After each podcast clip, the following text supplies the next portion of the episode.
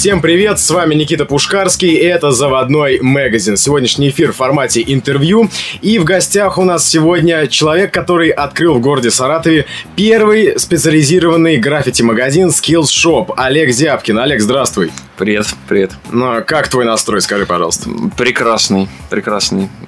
Скажем, погода такая не влияет никак. Ну, я думаю, холода нам ни почем, тем, кто занимается своим любимым делом. А, абсолютно. Отлично. Ну что ж, начнем. Конечно. Олег, первый вопрос э, довольно простой. Во многих анкетах он фигурирует. Кем ты хотел стать в детстве? А, ну, так как я родился и рос в Советском Союзе, как и все дети, я, наверное, хотел стать танкистом и космонавтом. Одновременно, да? Ну, либо-либо, да, куда бы взяли. А, ну, естественно, в детстве сложно понимать, что ты хочешь во взрослой жизни, но в детстве я очень сильно увлекался рисованием. Вот, в детском саду, в принципе, это было уже осознанное увлечение. Э, я не могу сказать, что на текущий момент э, я постоянно рисую, но тогда, ну, мне кажется, были какие-то основы заложены. Mm-hmm. То есть какая-то любовь к художеству, она была еще в то время. Угу. Ну скажи, вот всем известный закон причинно-следственной связи а, как бы гласит нам, что сначала причина, а потом, собственно, следствие. А, и как бы оперируя им, я так предполагаю, что сначала в этой жизни ты стал художником и уже чуть позже предпринимателем. Я прав? Да, все верно. А, ну тогда расскажи про этапы становления, как это происходило. А, ну, собственно говоря, если опустить вот самый ранний этап э, детского сада, угу. можно сразу обратиться, наверное, к концу 90-х годов, э, когда там Россию, ну, скорее регионы России, захватила волна молодежной культуры, современный хип-хоп, брейкданс, Как раз тогда же MTV вошел в страну, да, дало мощный толчок. Да, это было очень невероятно, то есть все эти новые звуки музыки, все эти, скажем, э, ну, воспринималось все это с невероятным таким восторгом и хотелось во всем себя попробовать. Э, естественно, э, то, что я когда-то рисовал, дало себе знать. И я себя нашел в то время именно э, в реализации в граффити. То есть я пытался и брейкдансом заниматься, и немножко мы музыкой занимались, писали с ребятами, какие-то тексты делали, такой легкий хип-хоп. Ну, в целом э, э разные направления пробовали, но для меня было ближе граффити. И в 98 году я первый раз попробовал э, порисовать э, какой-то очень плохой краской, купленной там на базаре. Вот, и да, это, ну, это был первый интересный опыт. Я очень хорошо помню все детали. А, что было. Позволь спросить, рисовал на заборе или на бумаге? А, сначала, естественно, я пробовал на бумаге, угу. при этом все бралось исключительно из головы в то время, потому что никаких информационных источников не было. Не было ни журналов, а, ни интернета, ни видео, то есть подчеркнуть, по сути, а, то, как правильно выглядит граффити, было фактически неоткуда. Вот, но мне скажем, э, очень повезло, наверное, что я смог увидеть европейское граффити э, во всей своей красе в 99 э, году, когда мы с моими родителями на микроавтобусе в течение месяца путешествовали по Европе. Вот, и я во многих странах посмотрел, что происходит, как это выглядит на самом деле. Собственно, это дало как бы, ну, в принципе, помогло мне решить то, чем я хочу заниматься в дальнейшем. Вот форма, конечно, преобразовывалась в моей деятельности. Сначала там рисование, потом что-то что еще. Естественно, до предпринимательства было еще далеко. Mm, вот смотри, а ты сразу начал рисовать, э, не обладая навыком, или ты все же обучался? И, ну, в то время а, обучиться по сути, э, был просто негде. Если, например... Ну, а если вспомнить, позволь перебью, художественное училище имени Боголюбова, например. Ну, э, классические каноны, да, согласен, можно пойти в училище и научиться очень хорошо рисовать какие-то... Ну, и опять же, это э, не помеха и граффити художнику, который начал с, с рисования исключительно там шрифтов и рисования только аэрозолью, если он пройдет обучение там в классическом заведении, то прекрасно, это очень хорошее подспорье. Вот я нигде не обучался. Ну, то есть а, ты самородок? Ну, собственно, да. Вот как и многие граффити-художники того времени, потому что приходилось все пробовать самому, э, учиться исключительно на своих ошибках. Вот, пытаться искать материалы, как-то их использовать по-своему и делиться опытом со своими знакомыми, друзьями. То есть это был, грубо говоря, закрытый какое-то э, закрытое такое сообщество небольшое, угу. вот там из нескольких человек, где мы могли что-то вот обсудить, переварить. Что Первое произошло. правите граффити-клуба. Никто не говорит о граффити-клубе, да? Да. Ну смотри, первый век разобрались, конец 90-х. Ты э, ваяешь свое первое в мире, э, первое в своей жизни граффити. А когда пришла впервые идея о бизнесе? А, ну, я, скажем, а, достаточно долго еще занимался э, рисованием ну, не только на стенах, но и на там, картоне, там, холстах. И в течение 2000-х годов я продавал эти работы. Угу. Вот. Это было, естественно, интересно люди видели что-то необычное, реагировали на это положительно. Вот, но опять же, это не было главной причиной, да, это не подтолкнуло меня То есть ты не работал на заказ, грубо говоря, у тебя рождался образ, ты его э, изображал, реализовывал, да. и если кому-то было интересно, именно. ты предлагал его купить. Именно, именно. Ну, в основном это были друзья, знакомые, естественно, и ну, достаточно неплохо все это воспринималось и разбиралось. вот это было приятно. И в какой-то момент, э, на самом деле, не хват... Э, стало не хватать материалов и какой-то подпитки вот э, именно такой технической.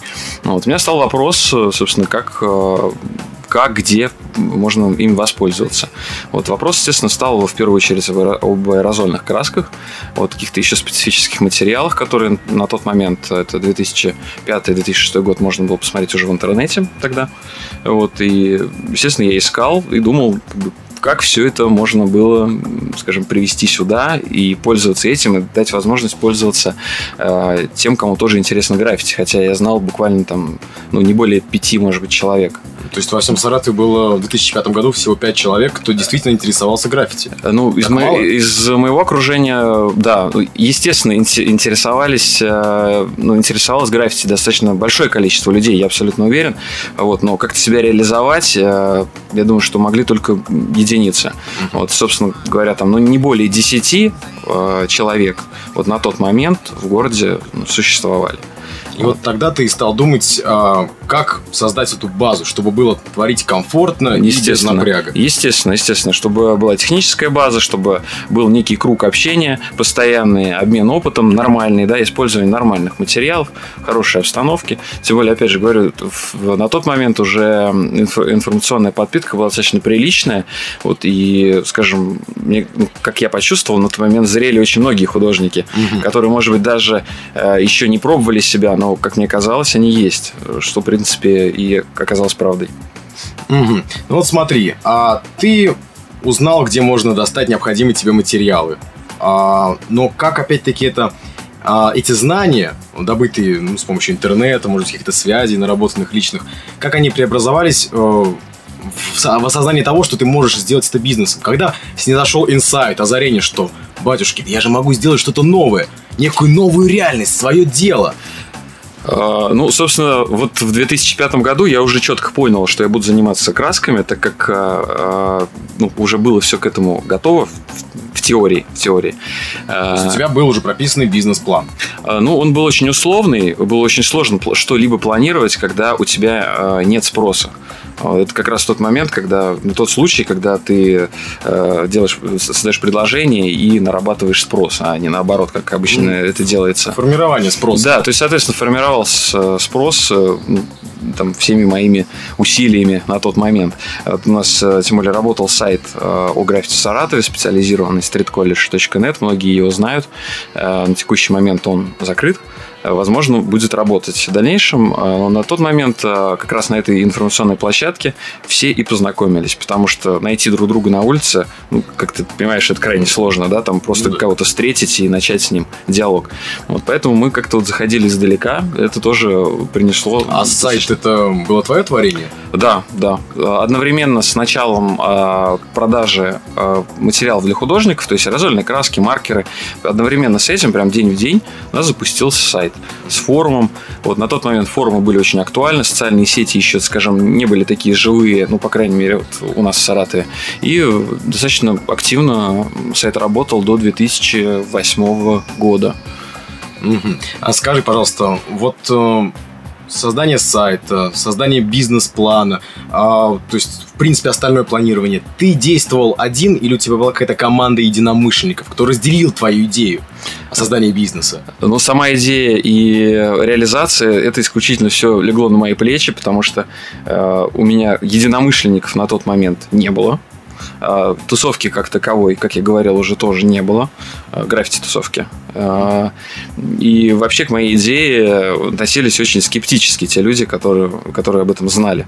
Потому что, ну, граффити, баллончики, вообще это такое? Вот, кстати... Давай, давайте, может быть, там, не знаю, об одежде подумаем или там еще о чем-то, ну, какие-то баллончики непонятные. Кстати, о скепсисе хотел спросить. Да. Скажи, а ты со многими своими близкими, друзьями, родственниками делился о том, что вот у меня есть идея создать свой бизнес?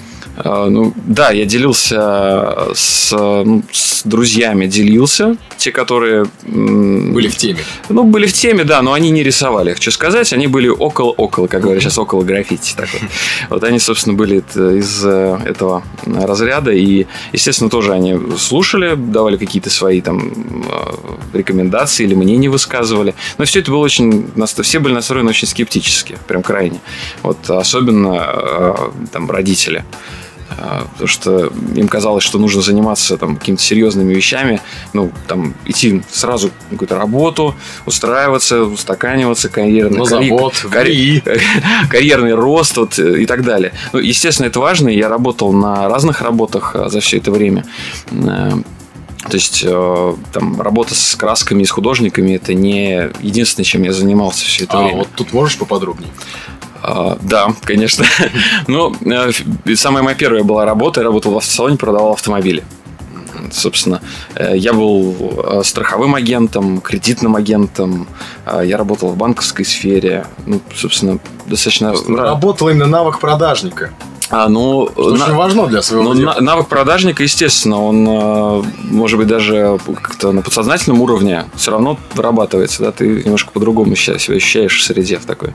Поэтому да. Ну, смотри, тогда как вот человек с э, опытом, с багажом знаний по продажам, вот скажи, пожалуйста, как ты считаешь, а надо сначала продавать картинку, возможному клиенту, и уже потом думать, как ты этот продукт будешь делать. Либо сначала нужно изготовить продукт, и уже потом идти с картинкой к потенциальному клиенту. Ну, вот сейчас, э, вот на текущий момент э, я очень часто в интернете сталкиваюсь с тем, что люди э, предлагают некую продукцию в виде фотографий, закажи, мы тебе пришлем и так далее. Вот на самом деле нужно очень хорошо все представить человеку, чтобы он сразу это пробовал. Вот как-то заходить издалека – это ну, неправильный вариант. Нужно ну, быть готовым морально, финансово, физически, вот, подготовить платформу и показать людям людям продукт ну, во всей красе. Вот, а не так, что вот у нас где-то там в закромах есть такая крутая штука, вот и мы скоро ее покажем. Нет, я, собственно, действовал таким же образом, я не раскрывал никаких планов, вот, и открывался, ну, скажем так, э, как сказать, в карьер просто раз собру в карьер. Вот, и э, это сработало люди видели. А, первая точка торговая находилась в магазине «Неолимпийские игры» на тот момент. Вот, и ребята, которые приходили, там, смотрели одежду или смотрели там скейты, что-то еще, какие-то аксессуары, они, собственно, видели краску, и это расходилось как сарафанное радио. Вот. Плюс работа сайта, все это вместе заключалось как бы в одну цепь. Угу. Скажи, пожалуйста, а насколько были, насколько были большие вложения первичные в этот бизнес? Ну, первые вложения были примерно где-то 7 тысяч рублей, вот так примерно, mm. да. То есть не 70, не 700, а просто 7 тысяч рублей. Да, да. Это была первая партия краски. Да, это были очень недорогие такие бюджетные, но качественные маркеры. И краска, э, ну, она была не для граффити, но это была хорошая автомобильная краска. Угу. Э, ну, на тот момент, в принципе, это был еще достаточно, была достаточно актуальная тема рисования автомобильной краской. И некоторые бренды ну, действительно для этого неплохо подходили. Вот э, так как на тот момент, на тот момент э, дилеров э, хорошие, да, которые могли бесперебойно тебя обеспечивать с гарантией э, продукции хорошей, фактически не было. То есть, если сейчас набрать в интернете, купить там такую краску, такую, конечно, достаточно много людей найдут информацию быстро. На тот момент это было практически нереально, и приходилось там созваниваться с огромным количеством людей, выискивать, ездить самому отбирать там из огромной кучи коробок нужные тебе цвета, так как толком палитры не было, либо тебе нужно было смотреть каталоги автомобильных выкрасок. Все это было очень сложно на самом деле. И так продолжалось в течение где-то полутора-двух лет, пока ну, скажем, российские дилеры, которые представляют хорошие бренды, качественные Германия, Испания, вот, пока они не вышли, скажем, на более поверхностный уровень, их с ним можно было связаться и нормально работать. То есть э, раньше у них просто не было даже представительств в России? А, или пред... что? Или они бегали, шифровались, их было так сложно найти? Ну, они, во-первых, на, на регион очень мало кто на регион очень мало кто выходил на тот момент. И опять же, в интернете даже не было никакой информации. Я говорю, только там посредством знакомых, каких-то связей э, постепенно можно было их найти. Вот опять же, сравнить с нынешним моментом. Если человек хочет купить что-то, он набирает и находит без проблем. Вот тогда было крайне сложно, и какой-то период приходилось заниматься вот какими-то такими ну, материалами немножко не специализированными, да, будем говорить так, вот, но качественными. Скажи, а сколько на данный момент лет, месяцев твоему проекту, твоему бизнесу? А, начал я в июле 2006 года. Угу. Это там был как раз момент, когда у нас э, открылась в Саратове вот первая точка с краской и заработал сайт. Это июль 2006. Ну, смотри, шесть с половиной лет существует твой магазин Skills Shop. А вопрос про поставщиков сейчас хочу тебе задать. Uh-huh. А, последние годы ты работаешь с одними и теми же поставщиками, уже проверенными, или все-таки до сих пор имеет место перескакивание с одних на других? Ну, есть ключевые компании, они очень крупные, и они работают не только там на Россию, например, на Украину, там, на Белоруссию, то есть на несколько стран. И, естественно, эти компании себя зарекомендовали, и это хорошая цена, это хорошее качество, это э, правильные сроки необходимые тебе вот здесь и сейчас. Э, но появляются новые поставщики, которые просто предлагают новую продукцию. Вот, конечно, мы с ними работаем. У нас достаточно большое количество партнеров. Кстати, вот такой практический совет. Я думаю, вот э, ответ на него будет интересно услышать тем людям, э, кто уже вовсю занимается бизнесом. Смотри, есть такое понятие, я думаю, ты более чем с ним знаком. Э, ну, надеюсь, что в теории, потому что когда на практике наступает кассовый разрыв, это очень плохо. Ну да, а, согласен. То есть, все-таки сталкивался с таким воочию? Ну, естественно, потому что ну, работа велась, э, скажем, э, не только в розницу, то есть мы что-то давали на реализацию, и, конечно, были сложности в определенный момент. Э, поэтому, да, я знаком с вот. этим понятием а, на практике. Тогда смотри, вот, собственно, и подвожу к вопросу. А как происходит э, договоренность с поставщиками об отсрочке? А, ну, не все поставщики, на самом деле, дают отсрочку. И в первую очередь, чтобы ее все-таки получить угу. когда-либо, даже если ты сейчас ее 100% не получишь, вот, нужно, на мой взгляд, э, полгода, год ну, это уже по ощущениям, нужно смотреть, как ведет себя поставщик, э, поработать хорошо, показать, что ты ответственный. Кредитоспособен. Да, кредитоспособный, ответственный, заинтересованный, что ты, извините, не торгаш из переулочка, да, что давайте по-быстренькому все продадим, там провернем, э, что ты реально в теме, потому что граффити это очень специфический, э, специфическое направление бизнеса, работа с граффити продукцией, с художниками граффити. Вот, и здесь нужно не просто торговать, здесь нужно работать с людьми. Вот, и поставщики, естественно, это видят. Вот, потому что ты сам будешь им транслировать все свои новости. И там у нас фестиваль, у нас там выставка, у нас там то-то, то-то. Человек видит, он, естественно, пойдет на встречу, будет к тебе лоялен. Это абсолютно нормально. И у нас были такие случаи в процессе работы, конечно. Угу. Спасибо. Слушай, такой вопрос. А по поводу ассортимента. А, ты озвучил, что в начале пути это были маркеры и аэрозоль. Да. А потом ассортимент расширялся? Конечно. Ну, во-первых, существует достаточно много э, видов краски. То есть есть производитель, один, например, э, у которого э, есть э, несколько э, линеек производственных, и в каждой этой линейке есть свои цвета. И, того, например, у одного поставщика может быть порядка там, 500 оттенков или 600 оттенков, ну, во всей производственной линейке, да, а, то есть все линейки берем, и целиком это будет несколько сотен. А, естественно, мы постепенно, скажем, наращивая а, свою мощь, вот, э, пробуя а, какие-то а, новые виды продукции, естественно, выбирали, что самое оптимальное по цене, по качеству, и постепенно привозили. То есть бренд, некоторые линейки из этого бренда, еще один бренд, еще некоторые линейки. Поэтому, конечно, э, когда говорят, э, э, дайте мне баллончик, на самом деле баллончиков очень много.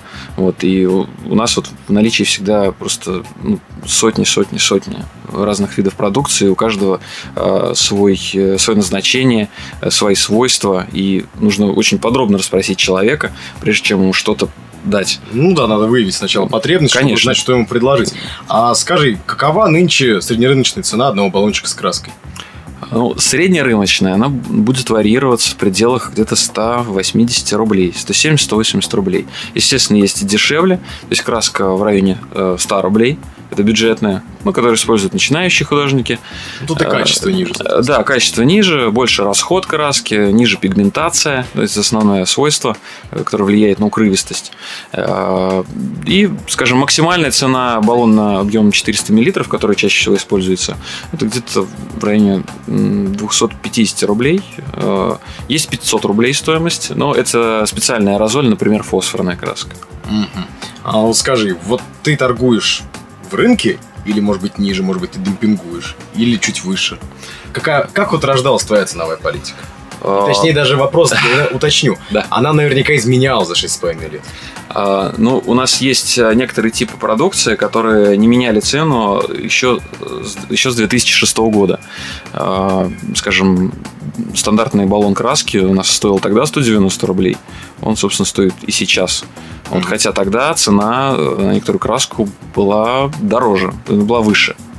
Вот, поэтому мы стараемся как бы ценник держать, и, в принципе, средняя цена, вот даже чисто психологически, человек примерно понимает, э, что да, 180-190 в Саратове э, цена есть. Ну, например, по э, по категории, там, скажем, констоваров, условно говоря, это маркеры, разные периферийные продукции, маркеры, линеры, там, а, акрил и прочее, э, прочие мелочи. Да, по ним э, есть ре- реально низкие цены, действительно.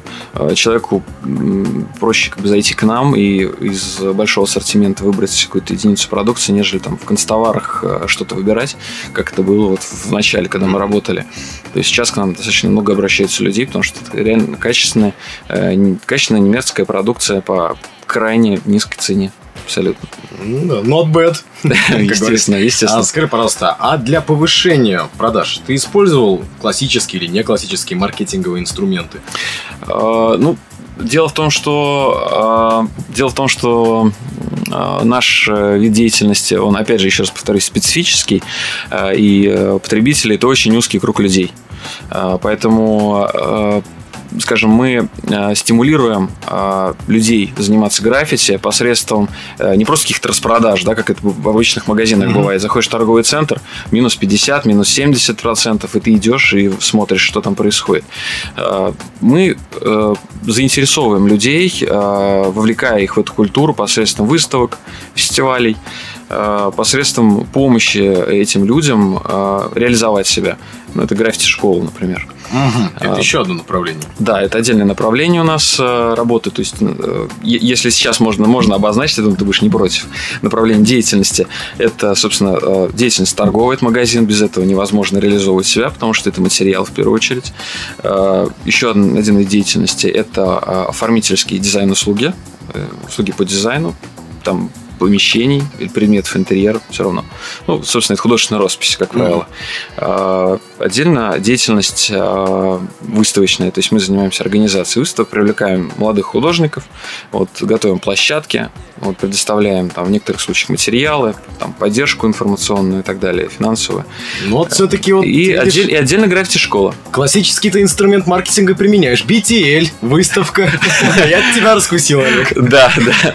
Ну, собственно, э, я просто э, хотел э, подчеркнуть, что мы не э, играем це- ценами э, на продукцию. У нас есть какие-то стандартные цены, да, они время от времени меняются, какие-то акции проходят, вот, но это не те распродажи, о которых может подумать сейчас там слушатель, что ага, у них там сейчас будут распродавать, если пару там ведер краски захвачу. Сарай на даче перекрашу. Конечно, да. То есть у нас есть, естественно, ра- распродажные позиции, есть э, какие-то сезонные распродажи, вот, но это очень специфические распродажи, это не то, что человек привык видеть в торговом центре. Скажи, ты упомянул сезонность. А, поясни, пожалуйста, вот как на данном продукте, что в данном случае означает сезон? Сезонность э, на нас очень э, влияет, э, естественно, время года. Э, В один период, э, скажем, года 3-4 назад один из моих поставщиков очень удивился, когда я сказал, что, знаешь, я возьму в этот раз немного краски, потому что ну, у нас как-то не особо зимой рисуют. Ну, подожди, как это у вас зимой не рисует? Я говорю, ну, действительно так. И это и для меня было как-то удивительно, да, что он меня не понимает. И для него было удивительно то, что у нас что-то здесь в регионах, как говорят э, в Москве, что-то происходит непонятное. Вот, ну, я ему объяснил, естественно, что э, требуется время, чтобы люди привыкли рисовать постоянно, чтобы это было занятием, независящим от времени года. Но, вот, в принципе, вот на текущий момент э, есть как бы тенденция к тому, что да, зима, ну, не страшно, ничего. Мы нагреем баллон, мы там оденемся потеплее, выйдем, порисуем в свое удовольствие. А вот, например, в 2006-2007 году, 2008, 2009, там, то есть, как бы рисование на улице зимой, ну, это было достаточно сложно. Это, ну, рисование было, я не спорю. Вот, но это очень были редкие случаи все равно. Но не было такого большого количества увлеченных людей, которым было действительно все равно на время года. Да, сейчас, естественно, аудитория ширится, и поэтому случаев рисования, там, в, в, практически кругло, круглогодичное рисование, оно сейчас более распространено, нежели ранее. Вот это абсолютно нормально. Естественно, нас влияет дождь, ну, в дождь не совсем удобно рисовать. Вот, э, ну, э, плюс, смотри, да. удобно, неудобно, это как бы, ну, можно там, не плащ какой-то накинуть, теплее одеться. А по поводу стойкости красок? А, тот же дождь или сильный метель, например, как ну, это сказывается а, Ну, самое главное, это поверхность, на которую ты наносишь краску. А, ну, во время там, непогоды. Естественно, если поверхность мокрая или она покрыта инием, снегом, льдом, то краска будет нанесена. Естественно, она даже даст хороший цвет, но продержится она там недолго. Как только лед, лед оттает или снег, все это сойдет. Как только капли дождя из-под краской начнут просыхать, то образуется сухая корка, которая тоже отойдет. Естественно, нужно понимать, э, где, когда можно использовать краску и где себя реализовать. Погода диктует. Вот. Но э, в некоторых случаях ребята, э, граффити-художники, находят какие-нибудь заброшенные дома, там какие-то ангары зимой. Вот, естественно, там свежо, да, согласен. Вот, но более-менее сухо, и там можно рисовать. Вот, поэтому в зимнее время года э, некоторые художники перебираются в такой совсем андеграунд. Понял себя. А, давай сейчас пару вопросов тебе задам по поводу личностного развития. Думаю, да. тоже будет очень интересно. Конечно. Вот смотри, ты уже в начале программы упоминал, что а, тебе довелось путешествовать по Европе, такой евротур у тебя был а, да. а, с семьей. Скажи, вот а, сейчас а, ты много вообще путешествуешь по миру? Uh, ну, вот на текущий момент я хочу сказать, конечно, у меня э, шенгенская виза открыта, вот, но, э, скажем, не часто получается ей воспользоваться. Ну, это связано, опять же, с загруз... загрузкой, э, какие-то текущие дела. Uh, ну, как минимум раз в год до недавнего времени я обязательно выезжал. Ну вот смотри, ты говоришь, не часто получается, не часто получается вырваться. А, то есть из этого я делаю вывод, что ты управление бизнесом пока никому не делегируешь. Ты единоличный, царь и бог своего творения. Ну, образно выражаясь, да. У меня, естественно, есть люди, которым я доверяю, а, есть люди, которые а, помогают в некоторых вопросах, а, но полностью передача э, такого бизнеса, она достаточно проблематична, потому что он, опять же, очень специфический. Вот это не продуктовый магазин, это не ночной клуб, да, где, ну, как бы более-менее все ясно. Э, здесь, несмотря на то, что это вроде бы торговля, но здесь, опять же, завязанная работа с людьми, людьми. И просто... Ну и специфика товара диктует. Да, специфика товара, конечно, нужно правильно его представлять, нужно правильно понимать, что сейчас привозить, что не привозить, что людям нужно.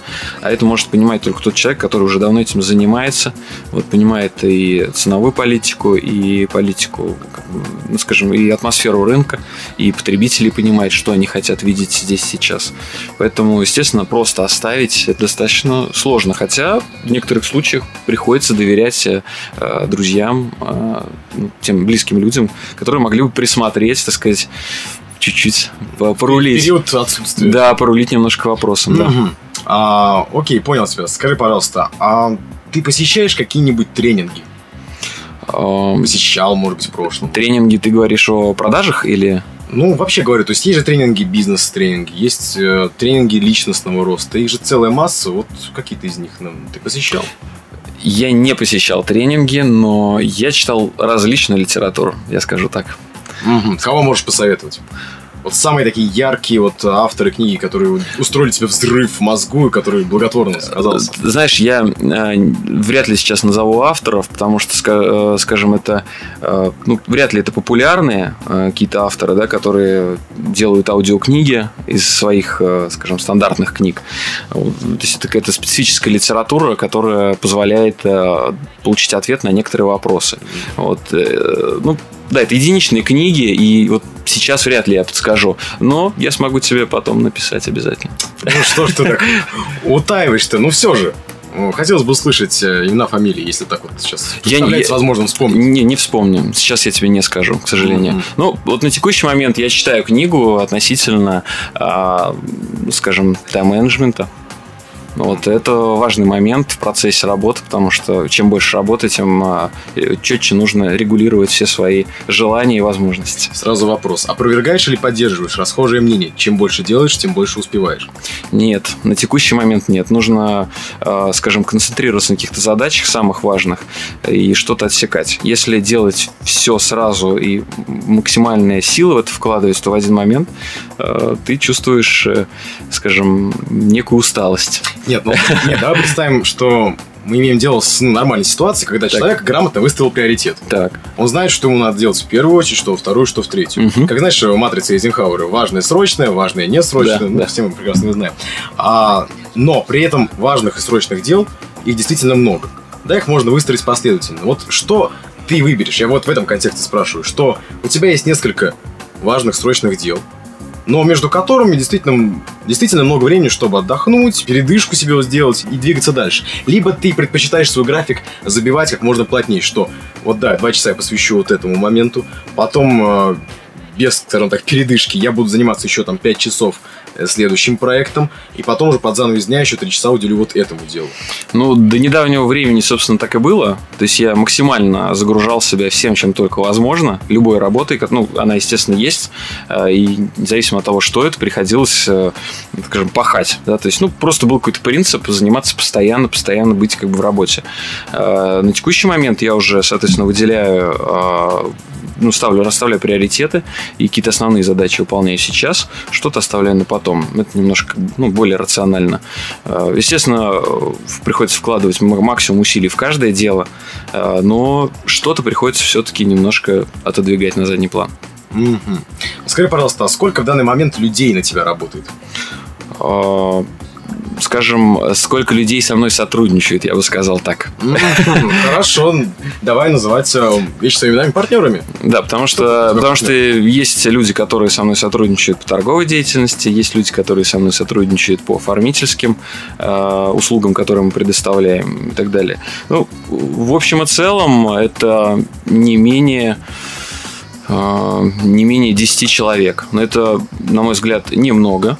А, но это люди ключевые, которые помогают решать определенные задачи, вот, которым можно что-либо доверить из э, плана, который там есть, из каких-то задач.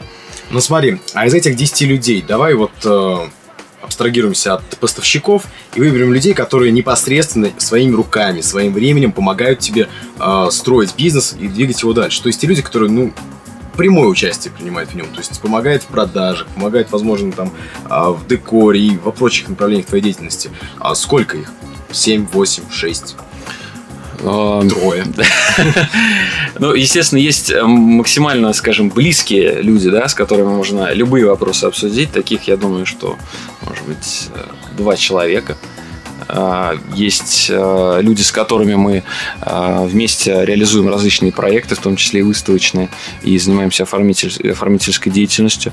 Эм, скажем, я думаю, где-то 5, наверное, 6 человек – с которыми мы как бы плотно сотрудничаем. Да, естественно, есть люди, которые появляются, которые что-то тоже реализовывают, помогают, э, способствуют. Естественно, есть такие. Вот, но в общем и целом, конечно, не более 10 человек участвуют, участвуют в процессе. А, смотри, всех их координируешь ты единолично. Да, если ты говоришь о постановке каких-то задач, да. то да, конечно. Угу. Что тебе в этом помогает? Ты берешь все на карандаш, либо, возможно, там на диктофон записываешь, либо, либо ты все держишь в голове. Ну, часть вопросов, естественно, не постоянно в голове, но а, если мы какую-то задачу ставим, то, естественно, я составляю некий план, некую смету, э, некий график. Естественно, это обязательно, потому что есть э, конечный какой-то заказчик э, или есть конечная точка да, нашего проекта. Естественно, нужно все контролировать контролировать. Естественно, а технически, как это выглядит технически? То есть ты пишешь план, грубо говоря, в Excel, и потом распечатываешь, чтобы он был перед глазами, или ты используешь какие-то более ухищренные методы, типа там, Нет, я думаю, нет, это классические способы. Это запись от руки, это запись на компьютере, это запись э, в обычных офисных приложениях. То есть этого достаточно, чтобы, если правильно использовать и правильно строить. Самое главное, что, что ты строишь, как ты э, разбиваешь свои планы, э, свои возможности. А как-то записать на бумаге или в, там, не знаю, в планшетнике, разницы уже никакой. К слову о планшетниках. Есть ли у тебя планшет? А, нет, у меня есть э, надежный ноутбук. Угу. У меня есть надежный телефон. Этого достаточно. Возможно, вопрос э, не по теме, хотя, с другой стороны, вполне по теме. А понимаешь ли ты вообще предназначение таких гаджетов, как планшеты? Потому что многие бизнесмены от них тащатся. Они очень считают их удобными. Вот видишь ли ты в них вообще какой-то смысл в этих устройствах? Или ты считаешь, что это еще одни происки маркетинга, что нас убедили в том, что это действительно классная штука, а на деле она, в общем-то, и не нужна? А, ну, для нее, скажем так, можно найти, э, вернее, можно найти задачи, которые, э, которые этот гаджет может для тебя выполнять. А, без него ты проживешь, безусловно, абсолютно. Вот. Но если он у тебя появляется, то ты часть каких-то задач на него переложишь, безусловно. Это, скажем, и формат э, книжный, да, тонкий, не мешает. Можно везде с собой взять и э, посмотреть в большом формате изображения, какие-то записи. Естественно, на нем более удобно печатать, чем э, на небольших там смартфонах. Э, а ноутбук, не, скажем, не дает такого большого, больших возможностей по зарядке аккумулятора. Вот, к интернету определенные сложности при подключении. Да, поэтому, конечно, плюсы свои есть, но я обхожусь без него собственно. Угу. Понял тебя. А, ну вот, наверное, один из последних моих вопросов будет э, касаться следующего. Скажи, пожалуйста, на момент старта бизнеса и одновременно сайта специализированного, к моменту вывода своего товара на рынок, ты уже бросил а, быть наймитом? Ты бросил работу? Или какое-то время это шло в нахлест? Это шло в нахлест до 2011 года. Вот, и, наверное, ты хотел бы спросить, почему. Вот. Ну, на самом деле, еще раз э, упомяну, что это очень специфический вид деятельности, и когда меня некоторые спрашивают, ну как там у тебя там нормально, прет, знаешь, это, опять же, этот бизнес, э, он э, призван не только там, приносить какой-то доход, ну, некий доход, да, он, э, это не, не тот доход, который приносит продуктовые магазины, там, магазины одежды или ну, что-то подобное. Он должен приносить и удовольствие. Этот бизнес приносит мне удовольствие. Он позволяет реализовать, позволяет реализоваться мне, он позволяет реализоваться другим людям. Я скажем, помогаю сам тоже э, реализоваться другим людям посредством наших мероприятий, еще каких-то вещей. Э, работы совместные, э, творческие проекты. Поэтому это бизнес, то есть мы говорим, да, он начал с баллончиков, сейчас это совсем другое. Ну, вот, это уже достаточно обширное поле, и это важно понимать. Это не просто торговля. Вот. Поэтому, когда человек подумает, а вот я сейчас открою еще один, вот, сейчас у меня будет крутой магазин. Нет, это, это совсем другое. Это, это не просто торговля, это совсем другой бизнес. И об этом можно, на самом деле, очень долго разговаривать. А думал ли ты когда-нибудь изложить свой опыт в формате, может быть, ну, скажем, туториала, как, как я открывал магазин. Может быть, ты ведешь блог? А, я блог пытался вести на самом деле, но как-то как сложно с этим. Как-то сложно. А, поэтому ну, туториал, ну, в принципе, какой-то такой... Краткое прев... пособие, как да, открывать магазин. Ну да, какой-то превью такой, да, вот посмотрите, знакомьтесь. Я, естественно, э, давал советы людям, которых открывают, ко мне обращались через интернет, как минимум четыре раза с разных городов. Э, это было за последние 2-3 э, года. Это был Ульяновск, обращались, сейчас я не буду обманывать. С Пензой мы тоже на эти темы общались не раз. Сейчас не буду обманывать, Волгоград, кстати, да, обращался в Волгоград. Задавали конкретные вопросы, как у тебя все это работает, там, как давно ты вообще этим занимаешься, и э, не могут ты нам помочь найти каких-то поставщиков, э, и вообще какие нюансы есть в работе. Вот я рисую, мне интересно, у меня есть там друзья, и я хочу для них вот сделать это. Вот, естественно, я помогал, подсказывал, безусловно. Угу. Понял тебя. Ну, Олег, у меня, пожалуй, остался один вопрос, и мне было бы очень интересно услышать на него твой ответ. Вот учитывая весь свой а, жизненный опыт, опыт предпринимательский, опыт работы в продажах, наймитом, ну, в общем, аккумулируя все это, задам тебе следующий вопрос. Как ты считаешь, если у человека встает выбор между правильным и любимым, что нужно выбирать? Ну, должна быть, конечно, золотая середина. Ну, это в идеале, но иногда, согласись, бывает либо-либо. А, я э, тогда расскажу небольшую историю. Давай. А, в, во время того же путешествия, про которое я тебе говорил в начале нашей беседы, а, меня спросили родители, Олег, а кем ты хочешь стать? Незадолго до этого они мне дали справочник высших учебных заведений России. И мне очень хотелось стать режиссером. Вот, я говорю, а я буду режиссером или кинооператором. На меня посмотрели, посмеялись. Вот, и эта тема была закрыта, потому что, ну, это было дико вообще э, слышать моим родителям.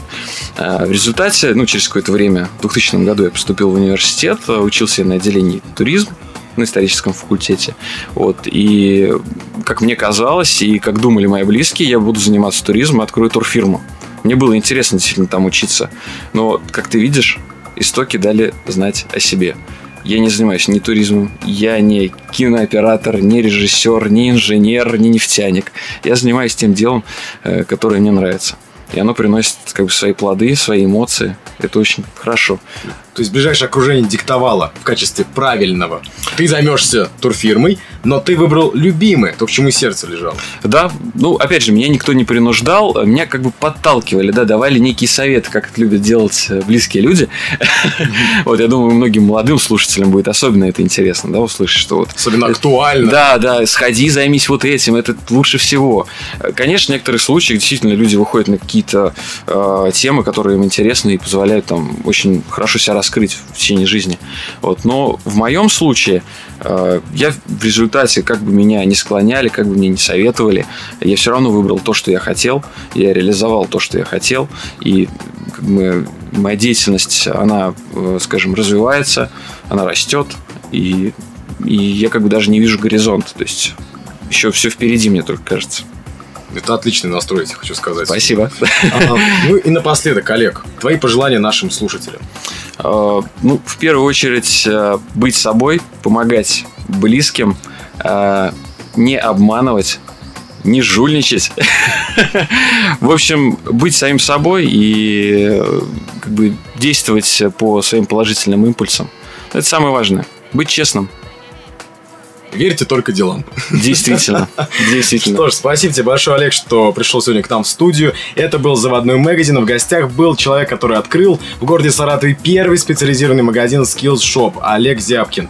Ну что ж, э, надеюсь, вам понравился выпуск. Скачать его можете по ссылке внизу, либо прослушать любое время дня и ночи онлайн. С вами был Никита Пушкарский. Всем счастливо. Услышимся.